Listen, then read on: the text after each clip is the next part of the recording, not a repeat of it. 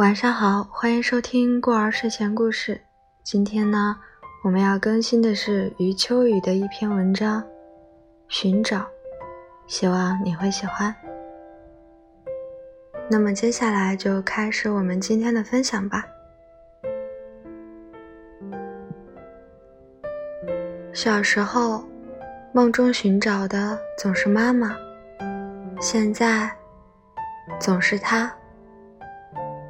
与生活中正好相反，梦中的他总是不告而别，去很远的地方。我似乎也知道那地方很远，因此刚刚要找，脚下已经是西奈的沙漠，约旦的佩特拉，密克罗尼西亚的海滨，卢克索的山顶。他总是在那里飞奔，步伐那么矫健，周围所有的游人都在看他。因此，我只要顺着众人的目光，总能找到他。有的地方没有游人，只有蛮荒的山岭，那就更好找了，因为所有山脉的曲线都指向他。飞奔到一个醒目的高处，他会突然停步，猛然转身，伸直手臂，大幅度地摇摆，好像早就知道我在找他，而且已经找到他的脚下。他笑得很骄傲，为他走得那么远，那么高，为他知道我会寻找，而且一定会找到他。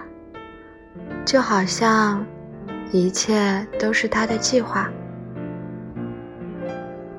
我很快追到他眼前，只是笑，没有话。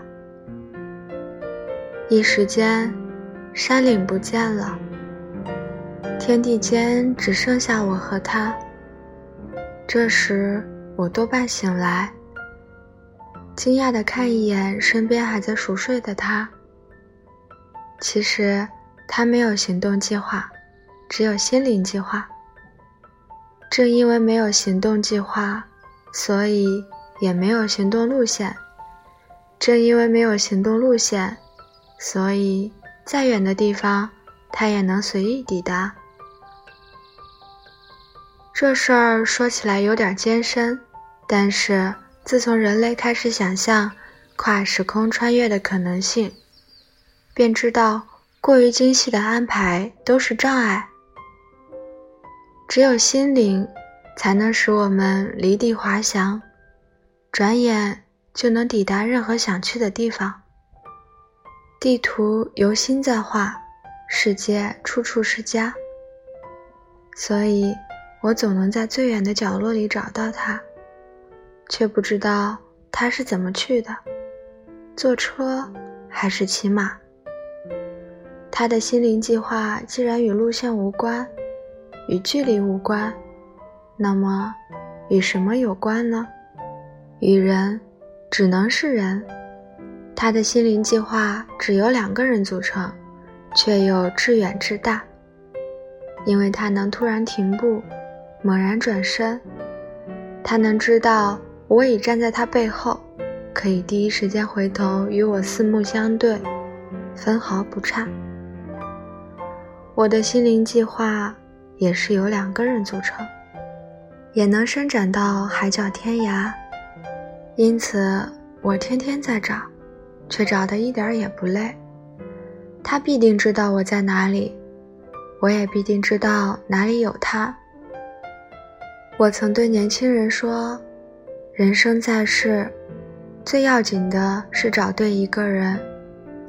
如果找着了，那就会天天牵挂，却又不必牵挂。于是天边就在枕边，眼下就是天下。